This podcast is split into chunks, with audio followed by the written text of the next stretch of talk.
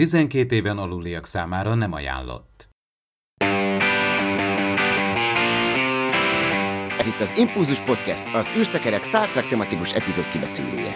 A fedélzeten Csaba, Attila és Dave.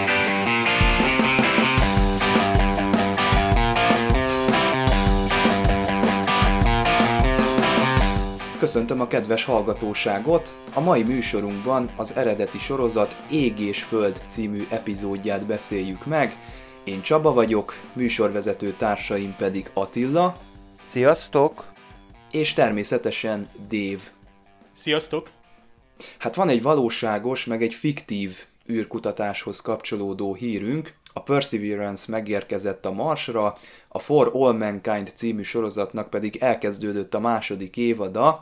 Tudjátok, ez az a Ronald D. Moore produkció, ami egy alternatív 20. századot és egy felpörgetett űrversenyt mutat be.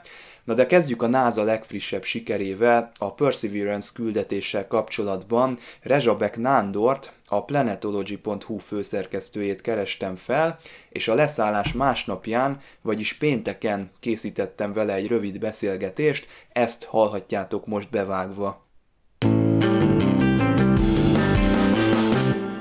Üdvözöllek az Impulzusban, szervusz Nándi! Sziasztok! A Planetology.hu főszerkesztőjeként ugye te is végig kísérted és közvetítetted a Perseverance leszállását, és hát veled voltak a SpaceJunkie.hu, illetve a Space Station Guys csatornák lelkes tagjai is. Hát láttam rajtad, hogy lélegzett visszafolytva várod a nagy pillanatot. Mennyire izgultál egy tízes skálán abban a bizonyos 7 percben, ugye a rettegés 7 percében?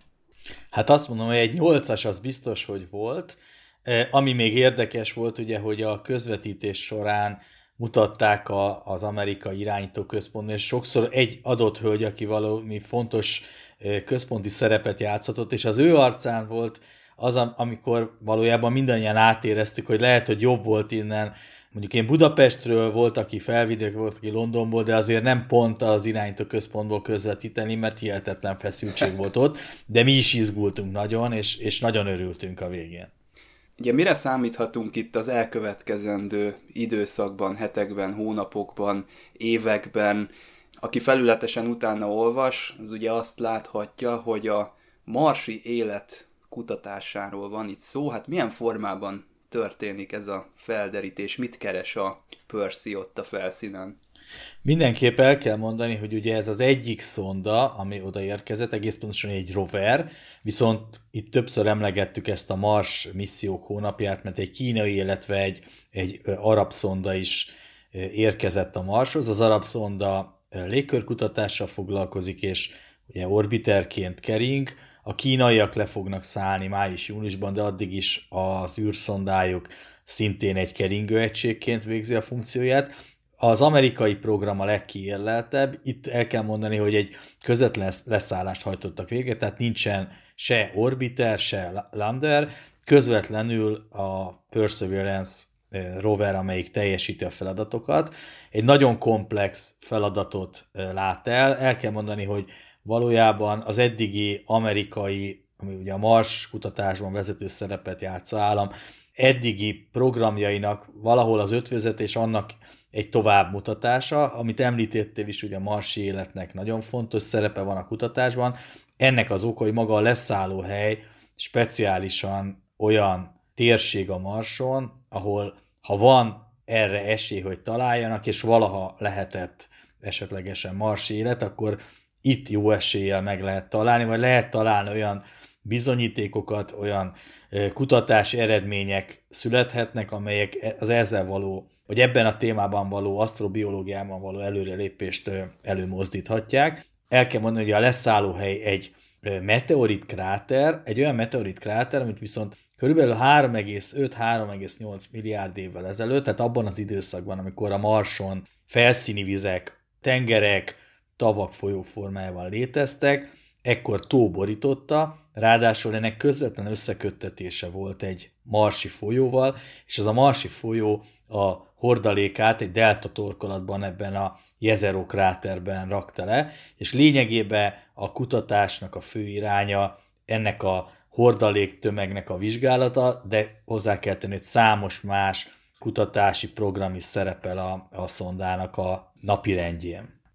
Szinte mindenkit izgalomban tart az a kérdés, hogy mikor léphet végre az első ember a Marsra, és hát időről időre belefutunk olyan cikkekbe, amiben felvetődik a lehetőség, hogy talán nem lesz retúrjegy, de gondolom nem indítanak úgy el űrprogramot, hogy ne lenne megoldott az a kérdés, hogy hogyan hoznak onnan mindenkit vissza, de azért érdekelne a véleményed, hogy mik ennek a folyamatnak az első lépései, illetve mikor a prognosztizálod ennek az egésznek a bekövetkezését? Nagyon jó a felvetés, amit mondasz, mert ez nagyon sokszor elhangzik, és ezt tőlem is meg szokták kérdezni. Ebben az a véleményem, hogy valószínűleg a, az űrrepüléseket is ugyanúgy különböző hatósági engedélyekhez kötik, tehát egy amerikai légügyi hatóság valószínűleg nem adna úgy felszállási engedélyt, hogy ez köztudott, vagy egyáltalán plegyka szinten létezik, hogy nem fognak visszajönni, tehát valószínűleg ilyen nem lesz. Ugyanakkor viszont azt valószínűsíteni lehet, hogy rendkívüli módon be fog gyorsulni az a törekvés, ugye, hogy a Marsra ember jusson el. Ugye viccesen szokták mondani, hogy lényegében 60-as évektől mindig 25 év múlva megyünk, de a tegnapi adásban is pont erről beszélgettünk, hogy itt kialakult egy új holdért folytatott verseny, űrszondás és az, hogy kilép ismételten a holdra, az, illetve az olyan magánvállalkozások, mint a SpaceX-nek a törekvései, valamint ez a marsi verseny, ami kialakult, itt még hozzá kell tenni, hogy egy orosz-európai szonda is indult valami lemaradt, de itt látni kell, hogy itt is van egy további verseny, és ezek a, ezek a különböző tényezők ezt a majd 25 év múlva időtartamot begyorsíthatják, és elképzelt, hogy egészen rövid, hát most nyilvánvalóan ez nem egy-két évről van szó, de én azt se tartom kizártnak, hogy egy 7-10 éves időskálán eljut ember a Marsra. Kicsit pessimistább forgatókönyvnek a 15 évet mondanám, de a 25 évnél szerintem mindenképpen hamarabb be fog ez következni.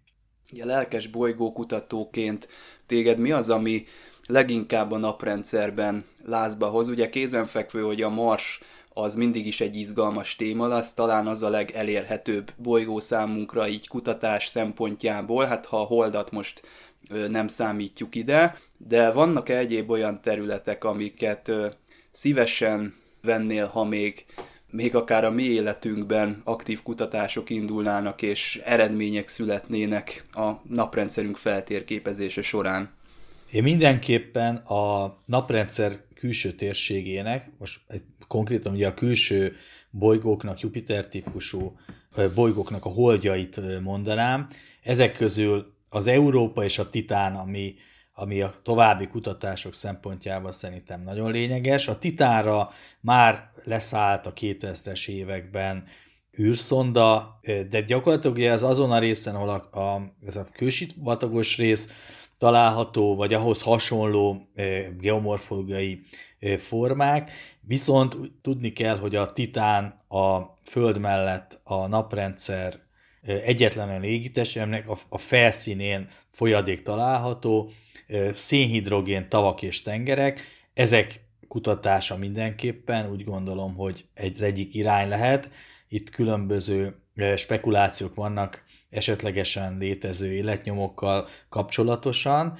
A másik pedig ugye az Európa, ez a Jupiternek a holdja. Az Európáról tudni kell, hogy egy jégpáncél alatt lévő hatalmas óceán található. Azt azért el kell mondani, hogy ez egyébként nem egyedi, mert a Jupiter holdakon is, illetve a Saturnus holdaknál is lehetséges, és valószínűleg van e, ilyen típusú, viszont az Európánál e, vélelmezik a legnagyobb méretű felszín alatti víz tömeget, és ebben esélyt látnak a kutatók arra, hogy bizonyos életnyomokat találjanak, létezhet nyilván itt ugye viszonylag alacsonyabb rendű organizmusokra kell gondolni, de viszont egy ilyen típusú felfedezés is mindenképpen revelációszerű lenne.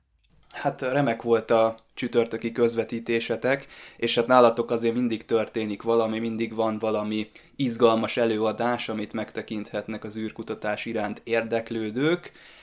Mi várható most a közeljövőben, milyen prezentációkkal készültök, és mikor, és hol nézhetik meg ezt a kedves nézők? Hát amit tudok ajánlani a kedves nézőknek, ugye nekem volt még évelején a kicsit ilyen űrtörténetbe hajló előadásom a, a egykori Luna programról, ennek lesz egy folytatás egy másik korai szovjet-orosz holdprogramra, a Zondról, ez lesz majd, ez egy kicsit ugye még arrébb, májusban, ez a Terkán Lajos bemutatott csillagvizsgáló, a Székesfehérvár csillagvizsgáló online sorozatában a Galileo webcast révén kerül bemutatásra, viszont ennek a sorozatnak folyamatosan mennek az előadásai, ezt tudom ajánlani, a Galileo webcaston is számtalan, illetve ugye itt a Space Station Geist és a ugye a spacejunkie.hu-t említetted, az ő csatornájukon, ahol ugye a tegnapi előadás is zajlott az űrutazás, űrhajókon pedig folyamatosan mennek ilyen témájú, elsősorban ugye rakétakísérletek, illetve minden egyéb releváns, jellemző ugye azért amerikai repülést, ami emberes, vagy pedig valamilyen űreszköz, tehát űrszondás felbocsátás, ezekről ők folyamatosan közvetítéseket adnak, és, és rendkívül fiatalos, lendületes, érdemes hallgatni, én magam is nagyon kedvelem őket, és ezért volt megtisztelő, hogy tegnap itt szakkommentátorként meghívtak, és részese lehettem ennek a, a közvetítésnek. Hát akkor kövessétek be a planetology.hu-t, a spacejunkie.hu-t, a Space Station Guys-t, nehéz kimondani, illetve a Parallaxist is követhetitek, nem utolsó sorban. Valakit kihagytam, ugye? Itt az elmondottak közül Galileo Webcast, azt is kövessétek. Nandi, neked pedig köszönöm szépen, hogy rendelkezésre álltál. Én köszönöm a elkívást, köszönöm szépen, további szép napot nektek. Nándiék közvetítését egyébként visszanézhetitek a YouTube-on, természetesen a linket be is tesszük az adásnaplóba, ami egyenesen elvezet titeket a videóhoz. Egészen a 80-as évekig repít minket a For All Mankind második évada, és hát nem szűkölködik a drámában ez az évad nyitó, de természetesen nem spoilerezünk, azt viszont elmondhatjuk, hogy Ronaldi Moore hogyan nyilatkozott a sorozatról. Ugye elmondta, hogy a felpörgetett űrverseny egyrészt a technológiai fejlődésnek is jót tesz, erre látunk is apró jeleket már ebben az első epizódban, de társadalmilag is kifejti a hatását, tehát az a fajta diverzitás, ami a valóságban is megtörtént egyébként a NASA-nál, az még hamarabb következik be a sorozatban, Ugye Ronaldi Moore hozzátette, hogy egy ilyen fejlődés egyenes úton vezethet minket a Star Trek jövőjéhez, tehát annak a Roddenberry féle jövőképnek, amit a Star Trekben már alapértelmezetten látunk, lehet, hogy egyfajta előzménye az, amit ez a sorozat bemutat számunkra annyira hihető, ahogy ez a sorozat gondolkozik, hogy igen, elég volt egy kis változás alaptétel a sorozatnak, a, a szovjetek szállnak le először a holdra, és ami ebből következik, hogy nem ér véget az űrverseny, az az intenzitás, ami ugye hát a Mercury Gemini Apollo programok idején abban az egy évtizedben folyt, az tovább folytatódik, tehát ugyanolyan intenzitással megy tovább a, a fejlesztés, a fejlődés, plusz még ugye az a társadalmi hatás is, amit ugye ez a, azt jelenti, hogy például nők bekerülés az űrprogramba, tehát sokkal hamarabb következnek be azok a társadalmi változások, amik a mi idővonalunkon megint így, én is így fogalmazok, következtek be. Ezt annélkül, hogy leragadna egy-egy korban, vagy nosztalgizázna ez a, a sorozat, tehát eltér ezektől a többi ilyen 60-as években játszódó, még, még akár ilyen űrkutatási hátterű sorozatoktól is. Most például Right Stuff nevű Disney-s vagy Nat Geo sorozatot mondom, ami most jelent meg tavaly, ilyen egyévados sorozat, ugye a Right Stuff című könyv, illetve abból készült 83-as film alapján készült Disney sorozat, de ez nekem túl száraz volt, vagy túlságosan ilyen családi dráma. Azt mondják, a Tom Wolf, Wolf bookot érdemes, könyvet érdemes elolvasni, és nem a, ezt a sorozatot megnézni. Ezt szerintem még ti is ezt mondhatok Csaba a Parallaxis podcastben. De egy szó mint száz, a Ronald D. Moore sorozat, tehát a For All Mankind izgalmasabban tárja ezt az alternatív űrversenyt, és ráadásul ugye itt megjelennek elég konkrét személyek is, tehát például csak von Braunra gondolunk, vagy Dick Slayton itt van ebben a sorozatban, nem beszélve egyébként a főszereplő nőről, Jodie Balfourról, aki engem minden szempontból ö, ö, meggyőz, ugye ő a második évadban is fontos szereplő lesz, és a második évad elég nagyot ugrik. Aki egyébként most nézi meg újra az első évadot, az utolsó rész stáblista utáni jelenetét mindenképp nézze meg, mert ott valami nagyon fontos és nagy dolgot fog látni.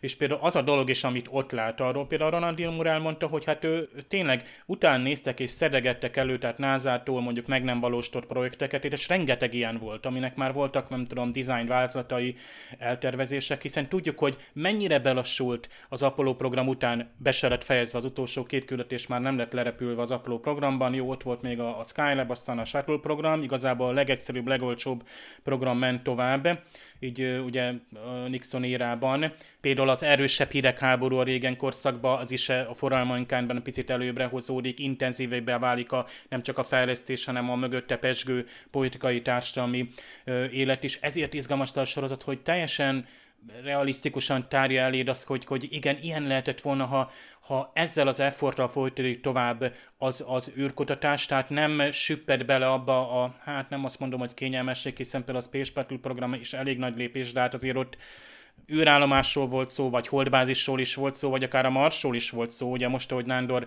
mondta, hogy hát a Marsról ugye most, hogy 10 év, 15 év, 20 év, mindig nem tudjuk, tehát nincs az előttünk, mint a, a Hold programnál, hogy ebben az évtizedben le fogunk szállni a Holdra. Vagy nézzétek, a szovjetek leszálltak, hú, akkor gyorsan ö, gyerünk egy válaszlépéssel. Tehát ö, talán nincs meg az az erő, vagy túl óvatosak vagyunk, tudjuk egyébként a názáról, hát még a, most csak a James Webb űrteleszkóp felbocsátására gondolunk, hogy az mióta késlekedik, és ezért egy picit talán megvan ez a kiábrándulás, mint amikor az első Marszond elment a Marsra, és hát nem találta meg azt, amit igazából picit mindenki remélt, nyilván nem biztos, hogy teljesen reálisan, de utána lecsökkent a Mars utáni érdeklődés. Mentek szondák, tehát igazából az emberes Mars küldetés ugye a 70-es, 80-as, 90-es években nem volt forszírozva. Ugye most állunk rá, hogy, hogy kezd azért realizálódni, hogy igen, igen, igen, de még mindig rengeteg kérdés vált, éppen a Holdra szeretnénk visszajutni. Szóval nagyon jól körüljárja, és nagyon jó ösztönöz arra, hogy egyébként a, tényleg a reális eseményeknek után nézünk ennek a hőskorszaknak, 60-es évek, 70-es évek első fele, de mint mondottuk, azért tovább megy, sőt, hát mivel a harmadik évad is már előkészületben van, és Ronald D. Moore, egyébként aki elolvassa ezt a cikket, ott ő egy picit még spoilerez is, hogy mi lesz a harmadik évadban, de ezt mi már nem mondjuk el. A második évad, tehát akkor péntektől nézhető, hát hetenként egy rész jön ki. Azt is meg lehet csinálni, hogy valaki kivárja, és akkor egy két hónap múlva kicsit belép az Apple TV-nek a előfizetésébe, biztos, hogy magyar felirattal nézhető, én még nem néztem rá a második évadra, de ugye az Apple TV-n nincs sok sorozat, de azok mind elérhetők magyar felirattal. Hát én erre készültem, hogy megvárom. Nem bírtam ki. Megnéztem ezt az elsőt, és biztos, hogy hétről hétre követni fogom, mert annyira berántott, és annyira izgalmas dolgokat vetett fel, hogy egyszerűen letehetetlen. Figyelem! A műsorban spoilerek bukkanhatnak fel.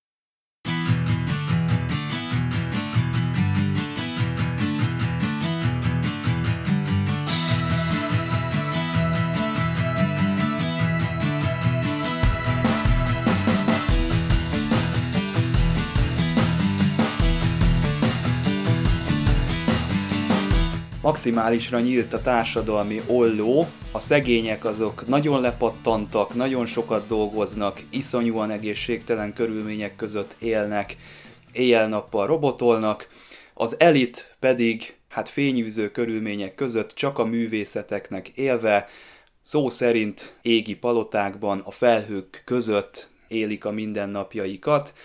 Nagyjából ez az alapszituációja az Ég és Föld című epizódnak, és ez pedig a kibeszélő blokkunk, a mikrofonok mögött továbbra is Attila és Dév, én pedig Csaba vagyok.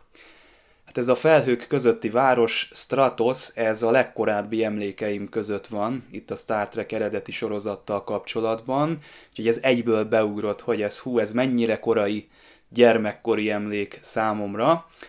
Hát David Gerald írta, az eredeti történetet, illetve ő találta ki a koncepciót, de hát a végső változattal nem volt teljesen megelégedve, egy szofisztikáltabb kidolgozást képzelt volna el, tehát itt lent például láttunk volna egy egész kórházat, ahol dr. McCoy gyermekeket kezel, és egy kicsit jobban betekintés nyerünk, jobban a néző szem elé került volna az a szegénység és az a nyomorult helyzet, ahogyan a lentiek élnek, sőt, még politikailag is árnyalta volna a képet, azzal, hogy kettő darab vezetőjük is lett volna, lett volna egy ilyen agresszívabb, militánsabb személy, illetve lett volna egy békepárti. Hát nem tudom, hogy költségvetési okok miatt húzták ezeket ki, vagy kreatív ö, megfontolások alapján. Minden esetre tényleg ilyen szempontból szegényebb lett ez a történet, hiszen ha belegondolunk, akkor a lenti világot is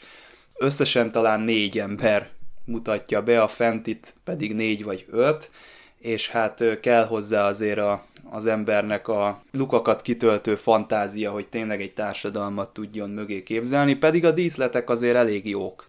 Több minden beugrott egyébként erről az epizódról, például a TNG-ből az Aldea bolygó, hogy ott is olyannyira fejlett civilizációt látunk, hogy csak a művészeteknek, tudományoknak szentelik magukat, de ott is van egy nagy probléma.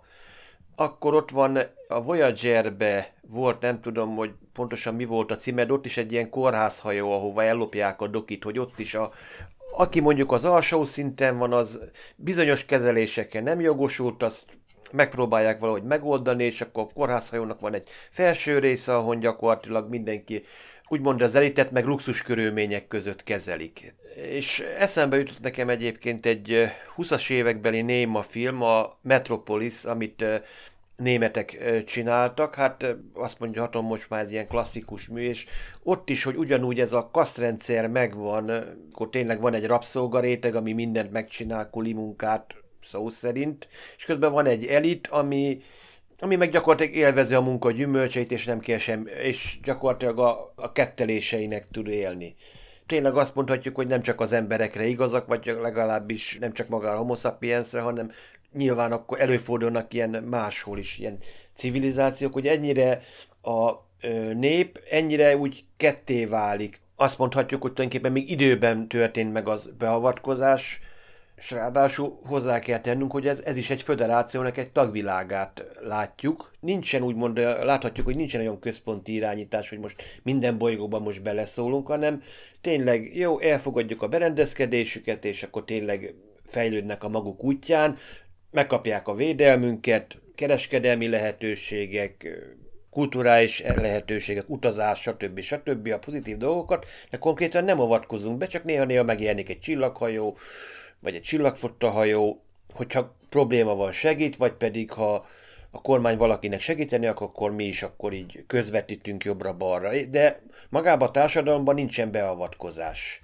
Pedig sajnos, mint látjuk, hogy ilyen, ilyen dolgok is megtörténhetnek, hogy igen, hiába azt mondjuk, hogy mondjuk ezek a bányászmunkások gyakorlatilag ők is ugyanolyan polgárok, mint mondjuk aki a Földön él, vagy a Marson, vagy a vulkánon, ennyi jogot mégse érdemelnek meg a trogloiták, mint akik akár a, úgymond a, a föderációnak a népesebb központjaiba élnek. Hát igen, körkapitány talán alapból nem nagyon szeretne beleavatkozni itt a igazságtalan társadalmi elrendeződésbe, Persze csúnyán néz, amikor a troglitákról van szó, illetve amikor meglátja azt a kínzást, de a fő motiváció szerintem mégiscsak az, ami legtöbbször elő szokott fordulni a Star Trekben, hogy ketyeg az óra, aztán végül is mégiscsak belefolyik a helyiek életébe, hiszen észleli, hogy a saját küldetését is csak akkor tudja kezelni, hogyha ennek a helyi ügynek is pontot tesz a végére, hát már amennyire egy ilyen társadalmi problémát így csettintésszerűen meg lehet oldani. Hát nekem ez az epizód ez semmiből jött, mert gyakorlatilag nem emlékeztem rám. Ennek ellenére ez a felhőváros tényleg szembetűnő, főleg az új változatban rendkívül impozáns, és egy nagyon jó megoldás született az ábrázolására. Egy olyan bolygó, bolygón van ez a felhőváros, ugye, és ez nem a Bespin bolygó. Az Ardana a föderáció tagja. Tehát ez a kormányzó is, tehát a kormányzó tanács eleve be kell, hogy tartsa a föderációnak a, a, a rendelkezéseit, utasításait. És itt jön nekem egy óriási, hát ö, ellentmondás, hogy hát egy későbbi sorozatban nem fordulhatna elő, hogy egy föderációs világ, amelyiket fölvették a föderációba, tehát meg, mikor vesznek föl téged a föderációba, amikor megszűn, megszűnnek az ellentétek a bolygódon. Tehát lehet ott többféle nép vagy faj, Persze vannak társadalmi osztályok is akár, de hát gondolatok például a TNG-ben van az a Kesprit nevű világ, amit nél ugye ott a, a, ott a Picard kapitányt meg a Crusher Dokit elrabolták, és akkor ők a gondolataikat hallották, biztos emlékeztek erre az epizódra. De ott a lényeg az epizódnak az volt, hogy még ott túlságosan gyanakvóak, és túl nagy az ellentét még az ott élő két nagy nép között, a Kesz és a Brit nép között, és még nem alkalmas a világ a föderációba való belépésre. Tehát ha ezt a bolygót most megnézzük, akkor ez a bolygó soha nem lehetne tagja a föderációnak, ahol elnyomott ö, emberek rabszolgaként bányásznak, és ö, a föntiek duskának, pedig meg lett, amikor építették ezt a felőváros, meg lett ígérve, hogy hát mindenki ott fog majd élni, és nem csak a, a tudósok az intellektuális magasságokban. És itt ráadásul ugye ö, fizikailag is egy hátrányos helyzetben vannak, ahogy kiderült. Tehát itt gyakorlatilag az evolúció is kezdett elválni. Nem arról van szó, hogy tovább fejlődött volna az a másik, akik fönt laknak a felővárosban, hanem hogy, hogy itt a gáz zienit vagy zenit, nyers anyagból kiáramló gázok, azok okozzák ezeket a torzulásokat, tehát gyakorlatilag egy visszafejlődést, vagy az agresszí- agresszivitást. Tehát már eleve ez egy visszás világ, aminek semmi tagja a föderációnak a föderációban. Tehát amikor megérkezik Körk, ugye felszólítja a kormányzót, hát, hogy Arden a föderáció tagja, van egy szerződés, eleget kell tenni a kötelezettségeknek. Tehát itt ennek a kormányzónak a viselkedése eleve szemben, szemben áll ezzel. Úgy olyan, mintha körkapitány tényleg egy idegen bolygóra jött volna, ahol ugye hát megkérné, hogy hát kaphat-e abból az anyagból, és hogy jaj, jaj, jaj, nem avatkozok be, látom, hogy visszásságok vannak. Nem. Itt igenis, hogy be is kell, hogy avatkozzon, tehát ő, mint a föderáció képviselője, el is kell, hogy járjon, és Körtnek ugye ez a cowboy diplomáciája vagy megoldás itt igenis helyén való. Tehát ez nem az elsőleges irányelv megsértése, hanem ő úgymond egy olyan visszáságot hoz létre, aminek semmi keresni valója egy föderációs világban. Én itt például nekem eszembe jutott a, a, a Picard sorozatban, ugye a Hobus felrobbanása, a romulánok kimenekítése, és ott is egyes föderációs világok elkezdtek így visszakozni, hogy hát ő nekik, ők nem küldenek oda hajókat, vagy erőforrásokat nem pazarolnak, hogy a romulánok megmentésére, és ugye az egész tervezen bukott végül is el, hogy nem sikerült annyi, vagy a romulánokat még megmenteni, mert ugye hát a teljes föderációnak kellett volna mozgostani magát, és ott is szépen, hogy ki is léptek világok. Tehát azért ez, ez, ez nem is először fordul elő, hogy látjuk, hogy egy föderációs világ a saját törvényeibe süpped bele és abban él. Ez, ez nekem egy nagyon szembetűnő. Egyrészt egy írási hiba, amit az, els, amit az eredeti sorozatban lehet, hogy meg lehet bocsátani, de későbbi sorozatokban ez egy ilyen logikai hiba lenne. Annak hát ellenére viszont nagyon jó ennek az Jó meglátás. A lehet, hogy tényleg lehetett volna egy, egy kisebb módosítással orvosolni ezt, hogy nem egy föderációs világról van szó, hanem valamilyen szövetséges vagy, vagy bármilyen föderációs felvétel előtt álló világról, de szerintem ennyire nem hangsúlyos ez a része. Inkább ugye az aggályos társadalmi helyzet, az, ami David Geraldot is jobban érdekelte, és a végkifejlett szempontjából itt volt az igazán nagy ellenszem részéről, ugyanis ő azt találta ki, hogy Körk valahogy agresszíven ugye tárgyalóasztalhoz ülteti a lentieket és a fentieket.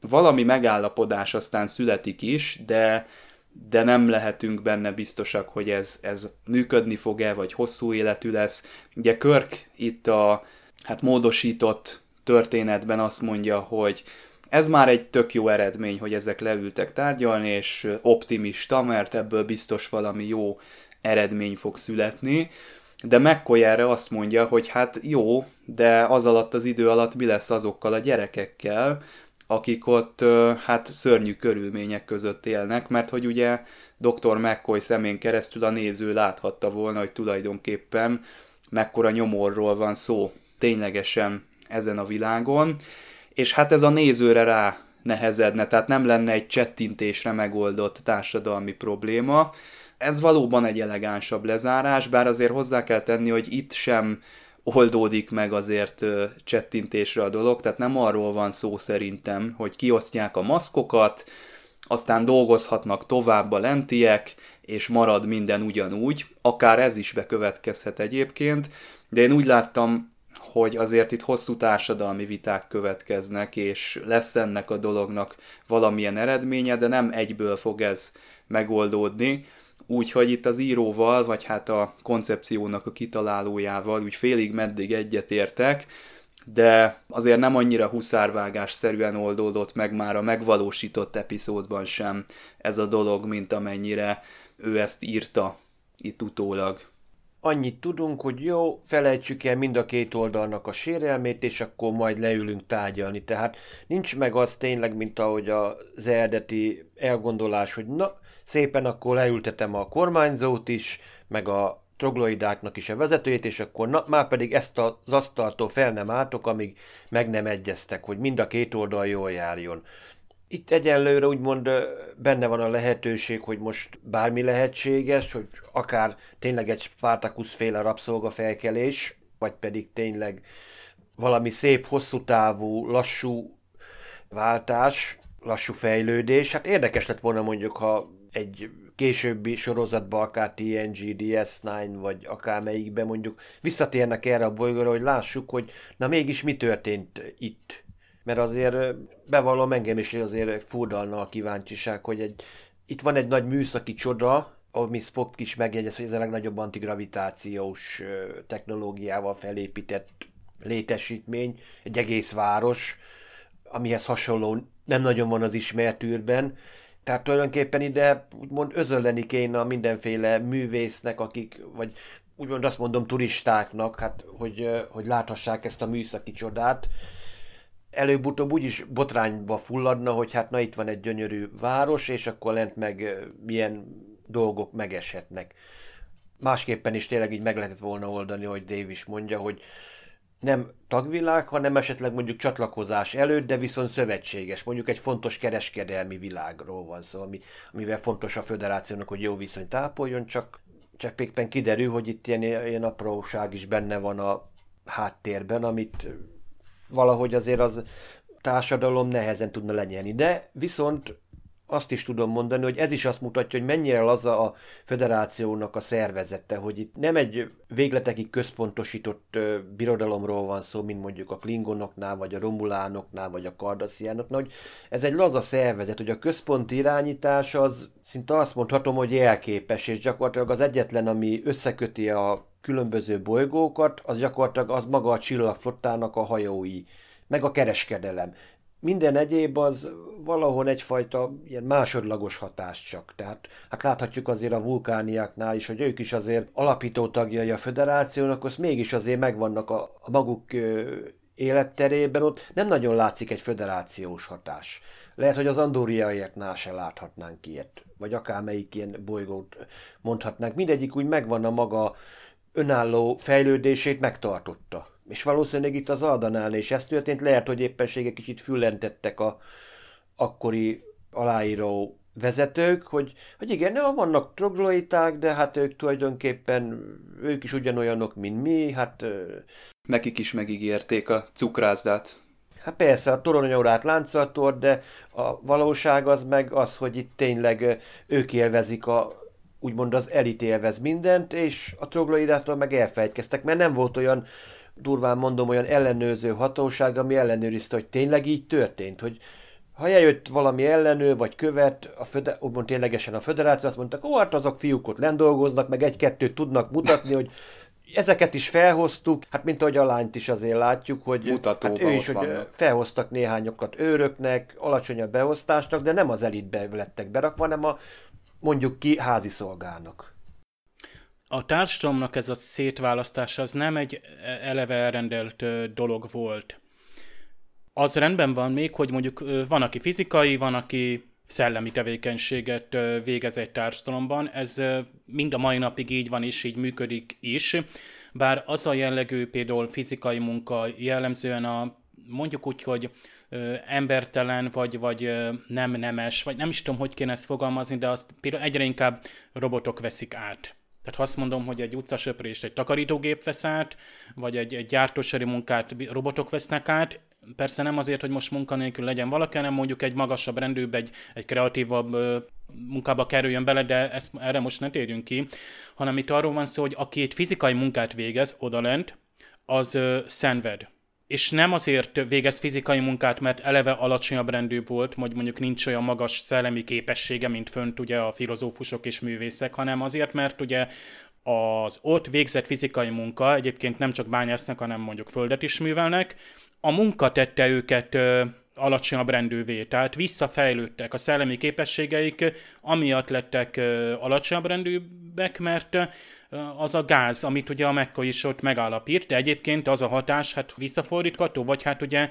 kompenzálható, tehát elmúlik, tehát ők is felemelkedhetnek úgymond arra a, a magasabb szintre. Hát Körk is ezt mondja, hogy föl kéne emelni őket, hogy egyáltalán oké, okay, rendben van, ők dolgoznak, vagy majd azzal a maszkal dolgoznak tovább, de ha élvezhetik azt a munkát, tehát ha úgymond meg is értik, hogy miért kell dolgozni, mert az emberi munka, a munka nem esít, ahogy mondjuk, hogy van értelme a fizikai munkának, jól esik az elvégzett fizikai munka. A szellemi munkában is érezzük ezt, de egy, egy jó végzett fizikai munka sokkal jobban felülíti az embert. Én azt mondom, tehát például egy kerti munka, vagy ezért van az, hogy akinek nincs kertje, mondjuk megy sportolni, és az is gyakorlatilag munkavégzés, olyan értelemben is, hogy testi értelemben. Tehát nem kell annyira szétválasztanunk, tehát úgy szóval szellemi magasságban emelhetjük a, a dolgozókat is, és akkor ők boldogak lehetnek, mert a, azt az eredményt látják, tehát, tehát vagy látják a napfényt egyáltalán.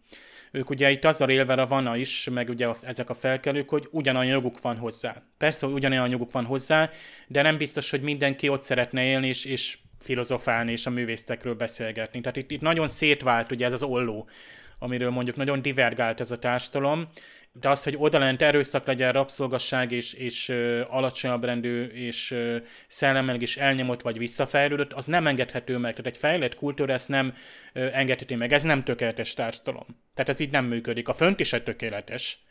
Tehát, és tudjuk, hogy ahol rabszolgák szolgálnak ki, az nem tökéletes, tehát ott gép, például gépesítenék. Most itt van például ez a fejlett antigravitációs technológia, hát nincs olyan fejlett bányagép például, de ebben megint nem menjünk bele, mert tudjuk eredeti sorozat.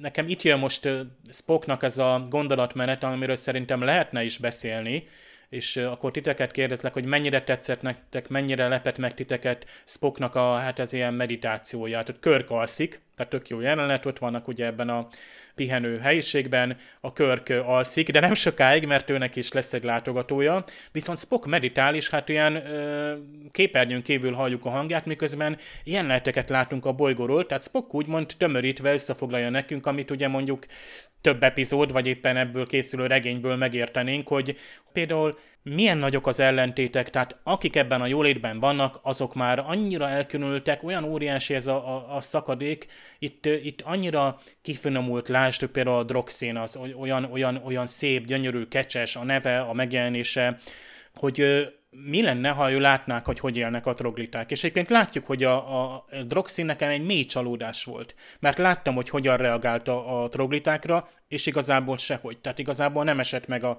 a szíve rajtuk. Tehát ő nem a legkisebb királylány volt, aki lemegy a, a nép közé, és akkor a, a, a népnek a barátja. Tehát ez az effektus elmaradt nekem ebben az epizódban. Spock szerepét én nagyon nem szeretem ebben a részben, viszont ez a jelenet, amit mondtál, ez nagyon-nagyon jó ez amikor ugye ott ül és összefoglalja a néző számára, hogy mi is a helyzet, mert így monológban, szavakkal elmondva a néző még talán nem hallotta, vagy lehet, hogy nem rakta össze. A képekből láttunk valamit, hogy itt van valami szitu, jól összefoglalja itt a Spock, és nem először van ilyen eredeti sorozatban, ez Fred Freibergernek a stílusához tartozik, hogy ilyeneket tesz bele az epizódokba. Például az elveszett paradicsomban is volt ilyen, amikor Körk ott ragad ugye azon a bolygón, és összefoglalja az életét, érez valami furcsaságot, de ugyanakkor kifejezi, hogy mennyire jól érzi magát, illetve a Zetár szellemeiben is a kapitány narrálja, hogy Scott és Romain hadnagy ugye hogyan jönnek össze. Ezek egyébként nem lettek betervezve, az az érdekes, hogy nem lettek beleírva a forgatókönyvbe. Ezt Fred Freiberger utólag, az utómunka során tette bele ezekbe a részekbe. Hogy miért nem tetszik a Spock? Hát szerintem egyáltalán nem Spockos. Ez a közeledés, ami közte és Droxin között van, ez tök jó, de szerintem Spock nem csinálna ilyet. Már csak ez a hatalmas nagy nyílt párbeszéd a vulkáni párzási ciklusról, hát ilyen nem történhet meg szerintem, legalábbis az alapján, amit a Szerelmi Láz című epizódban láttunk annak idején. Teljesen kiesik a karakteréből szerintem Leonard Nimoy, illetve hát Spockot most nem írták meg jól, véleményem szerint. Nekem is Körk a, a hőse ennek a, az epizódnak, Spocknak tényleg ez a rokon szemve a Droxinnal, már pedig tényleg a külső csábja fogta meg valahogy a lánynak, tehát úgy szólván hát ilyen romantikus gondolatok forognak a fejében. Tehát az tényleg nagyon idegen volt Spock karakterétől, ahogy itt csábos, meg gyönyörű drogszínről elmélkedik, hát tudjuk, hogy ez sosem vezet jóra, ha egy, egy, egy férfi egy elérhetetlen nőről ábrándozik, és hát később is Spock úgy szólván közelebb engedi magához olyannyira, hát ugye tényleg beszél a vulkáni szokásokról, tehát teljesen szinte intim irányba indul a, a kapcsolatuk, pedig látjuk, hogy Droxin csöppet sem nem az a nő, akit Spocknak csodálnia kéne. Hát ott volt például Réna, ott a Matuzsálemes epizódban. Na, őt, őt csodálhatta Spock, az intellektuális ö, magasságot, ott nem is tudom milyen tudományokról tudtak volna közösen csevegni, itt meg hát ö, Droxin gyakorlatilag itt a, a felhővárosban tényleg a felhők között él egy elkényeztetett ö, ifjú nő, aki, aki hiába hogy a neve kecses, és ő maga is kifinomult és nagyon szép, de, de látjuk, hogy amúgy egy, egy, egy hideg, mint ahogy talán azok, akik itt fönt élnek, azok mind ilyenek. Hát de közben körkapitánynak azért van egy ágyjelenete, hiszen van a megtámadja, de hát Körk szerencsére elég éber, és hát ugye a verekedés, miközben Mr. Spock odakint a, a Droxinnal, hát cseveg, és egy szinte románc bontakozik ki, tehát körkapitányt megtámadták. Hát már megint, megint tilos, de hát csak kimondom a Star Wars klónok támadásában, hát ugye ott van, amikor az Anakin és a obi van, oda van rendelve a Padmé hát a hálókamrája mellé, hogy figyeljék, hogy nehogy megtámadják megint, és hát jön az a fejvadász, és ott van az ott nagyon csúnya féreg, de szerencsére hát az erő segítségével megérzik, hogy veszélyben van. Hát Spocknak nincs ilyen erőérzékenysége, miközben a körkapitányot küzd, de kell is ez a küzdelem, tehát Körknek a nyersessége kell, hogy úgy szólván a vana, tehát a, a nyersességével, a felkelőknek a, a nézeteivel szembesüljön, és nagyon hamar azonosuljon. Tehát nekem mindig tetszik Körknek ez a kiállása, mert rendben, hogy átlépít határokat, de, de pont, hogy ő az, aki elkezd küzdeni, tehát melléjük áll, sőt zsarolással. Tehát jó, mondjuk ez tipikus olyan megoldás, amit szoktuk mondani, hogy ez ilyen egycsettintéses megoldás, hogy valakit transporterre ráadásul, ugye Deus Ex Machina eszköz, tehát ö, lesugárzók, átsugárzók, természetesen ott van a, a Scottinak egy, egy nagyon jó kis gag, hogy ő bizony szeretni látni a tanácsos arcát, amikor szépen elragadják a kényelmes és biztos felhővárosából, ebből a galériából, és hát leviszik és szembesítik a, az ottani helyzettel, de kőkeményen, mert hát ki van, ki lesz téve, és úgy szóval egy fizikai bizonyítékot nyer, ez megint, tehát itt nem a meggyőzés, nem a diplomácia, de hát körkapitánynak ez a diplomáciai, ez, a, ez az útja, ez, ez az a Körknek, a, ez a Kirk's way, this is the way, ez Körkapitánynak a, a bevett módszere, ami itt hatékony. Tehát itt ez kellett, itt egy picit ugye szembesíteni kellett ezt a két felet, egyébként most már megint, megint valami nagyon távoli jut eszembe, hát a Pusztító című film, és nem is tudom, hogy hányszor szoktuk emlegetni, ami gyakorlatilag egy nem egy felszínes akciófilm, tehát oké, okay, Sylvester Stallone, meg Sandra Bullock rendben, de ott is van egy magasabb rendűnek, kifinomultnak tartott fönti társadalom, tolgákban járkálnak az emberek, egészségesen étkeznek, nincs szexuális kapcsolat sem már, tehát magas szellemi színvonalon mozognak, és nem is beszélnek csúnyán.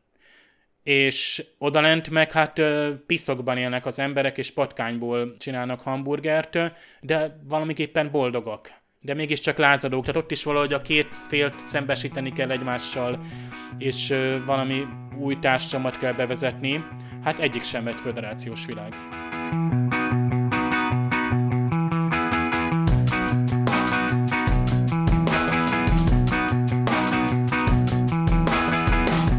A fedélzeten. Csoba! Bú, csoba! Csob, csü, csü, csoba!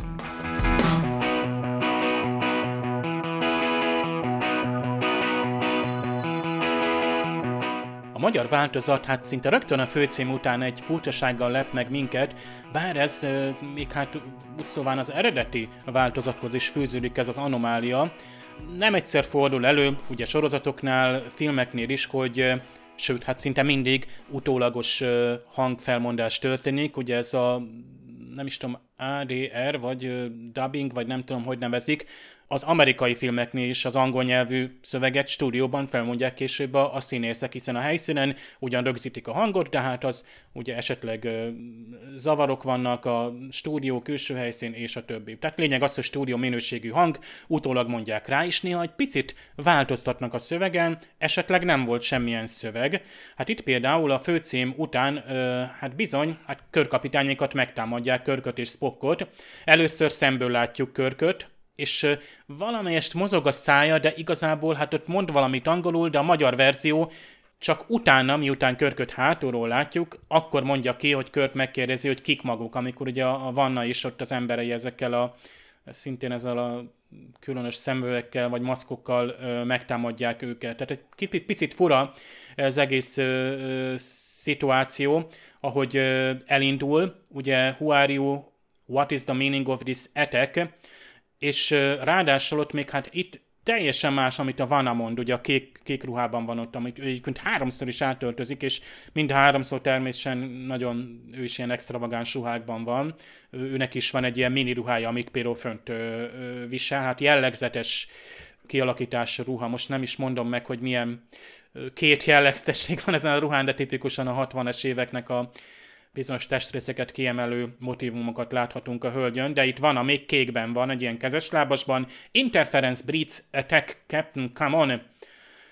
Idejében megtudja kapitány, jöjjön. Tehát igazából ez a mondat lesén, lesen fordítódik, tehát teljesen más, kerül a magyar szinkronban is, lehet, hogy nem tudták uh, így helyre tenni, hogy mit jelenthet ez az interference.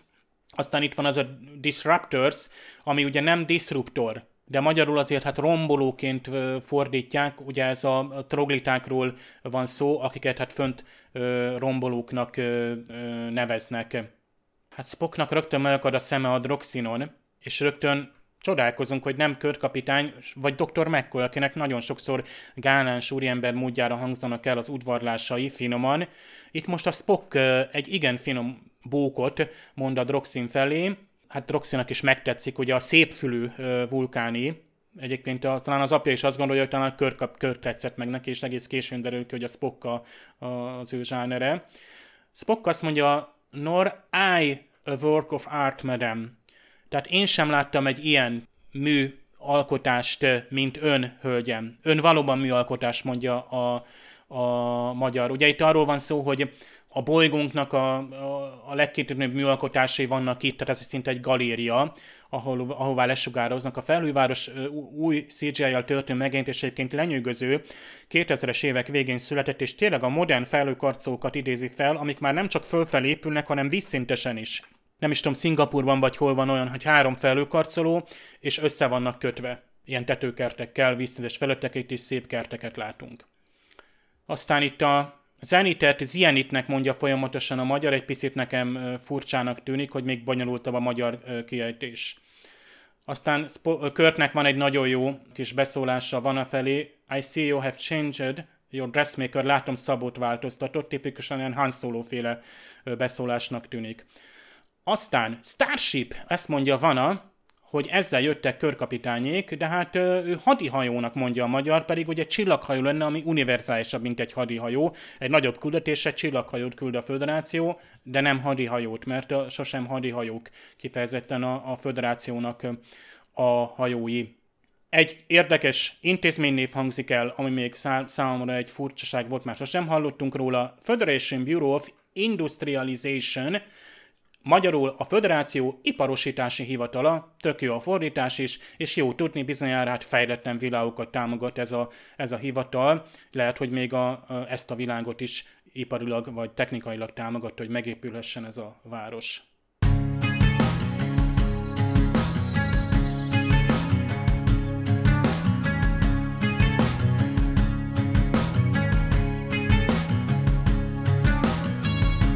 Egy nagyon fontos alaptémát láthatunk, valahogy mégis úgy érzem, hogy itt a megvalósításnál valami elveszett, pedig ezek a külsőségek engem annyira nem szoktak zavarni az eredeti sorozat esetén. Itt viszont nagyon jót tett volna az összképnek, hogyha több szereplő és több színész jelenik meg. nagyon el tudtam volna képzelni itt olyan leszakadt melós arcokat, mint mondjuk a Battlestar Galactica Piszkos Kezek című epizódjában, és hát az is nagyon komoly lett volna, ha a David Gerald eredeti koncepciójában szereplő kórházat is láthatjuk. Egyébként Attilához hasonlóan nekem is beugrott az a kórházas epizóda Star Trek Voyager-ből. Stratos esetén is nagyobb nyüzsgésre számítottam volna, mindenféle művészek, akik festegetnek, szobrászkodnak, tehát hogy legyen valami élet abban a városban. Az alaptéma egyébként hasonlóan ütős, mint a túlnépesedést boncolgató Markov Gideon esetén. Itt a felhozott hiányosságok ellenére mégis úgy érzem, hogy azért jobban sikerült ebben az esetben a megvalósítás, sokkal jobban kiaknázták a lehetőségeket, és számomra a kibeszélő elején említett gyermekkori emlékek is sokat hozzátesznek az összképhez, úgyhogy összességében azt tudom mondani, hogy számomra ez egy erős közepes megvalósítás.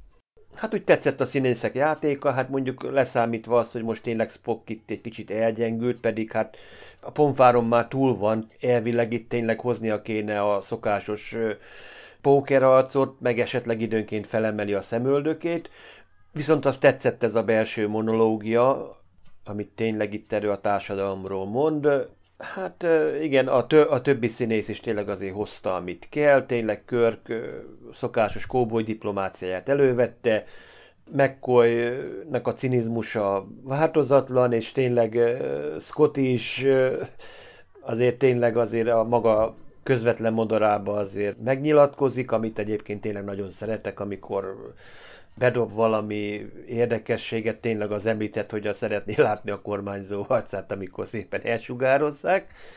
Azt mondom, hogy összességében azért egy jó epizódot kaptunk. Én azért egy erős hetest azért megkockáztatnék, ezért csak ennyit, mert főleg nekem a, a befejezésnél erős hiányérzetem van, és az, hogy nem, nem tudjuk meg, hogy mondjuk például mi történik ezután, hogy pedig lehet, hogy gyakorlatilag széjjel hullik minden, és lehet, hogy a TNG korára gyakorlatilag ez a felhőváros már gyakorlatilag egy lent, lent a felszínen heverő romok csupán, egy emlék, egy, egy nagyszerű monumentális alkotásnak. A befejezetlenséget érzem én is ezen az epizódon, főleg, hogy hát egyszerűen csak felejtsük el, ezt, ezt javasolja Vana az epizód végén ebben az utolsó jelenetben, ott még hát lehetőség van arra, hogy ezt finoman, diplomatikus módon megoldják, de igazából nincs, nincs végleges megoldás, mert az a társadalmi egyenlőtlenség, ami a remek fölvetése ennek az epizódnak, hiszen itt elkezdődött egy ilyen, ilyen szétágazó evolúció, tehát a, a, a föntiek is csak akkor kezdőd, kezdtek el sokkal fejlettebbnek lenni vagy tűnni, miután hát ott hagyták a, a felszínt, ahol a, ki voltak szolgáltatva ennek a ugye szinten szaktalan cianid gáznak, ami, ami csökkentette a szellemi képességet, érzelmi stresszt okozott. Egyébként McCoy ezt nagyon tárgyalagosan jelenti ki, és Körk és Spock szinte hadakozik vele, főleg Körk egyébként, hogy hát hogy egy fajba tartoznak, azonos szellemi képességűek kellenek, hogy legyenek. Tehát nagyon tetszik Körknek, nagyon sokszor van ilyen tudományos évelése, és most pont például mccoy szemben, de mccoy ott van a instant megoldás, egyébként nagyon tetszik ez hogy igen, most egy technológia ad megoldást, bár hát tényleg egy technológiai problémára kell megoldást adni. Hát itt ettől sokkal fejlettebb megoldást is el tudnék képzelni, például az, hogy, hogy ezt az egész bányásztot megszüntetni. Tehát oké, okay, förművesség menjen tovább. Tehát valószínűleg a lentiek termelik meg a föntiek számára a, a, az, az ételt eszembe jut nekem is egy olyan, hogy csillagkapu epizód Beneath the Surface, amikor emlékek nélkül ott volt az SG-1 csapat, a felszín alatt tényleg ilyen, ilyen bánya telep volt ott is, és akkor ott és gyakorlatilag egy lázadást kezdeményeztek, vagy a Voyager-ben is volt a Workforce dupla epizód, amikor szintén emlékek kitörlésével dolgoztak, de ott legalább én úgy éreztem, hogy boldogok voltak ezek a dolgozók. Ott nem voltak elnyomva, vagy a sorban. Itt ezek embertelen körülmények voltak, a föntélsz képes pláne. Tehát itt ehhez kell viszonyítani, hogy egy fajba, vagy azonos lehetőséget megérdemlő, vagy e, egy bolygó úgy szóval azonos életterében, ökoszisztémában élő szinte egy szimbiózisról beszélhetünk, de hát ez, ez egy ilyen, olyan kiszolgáltottság, amit, amit nem tűrhet meg a föderáció.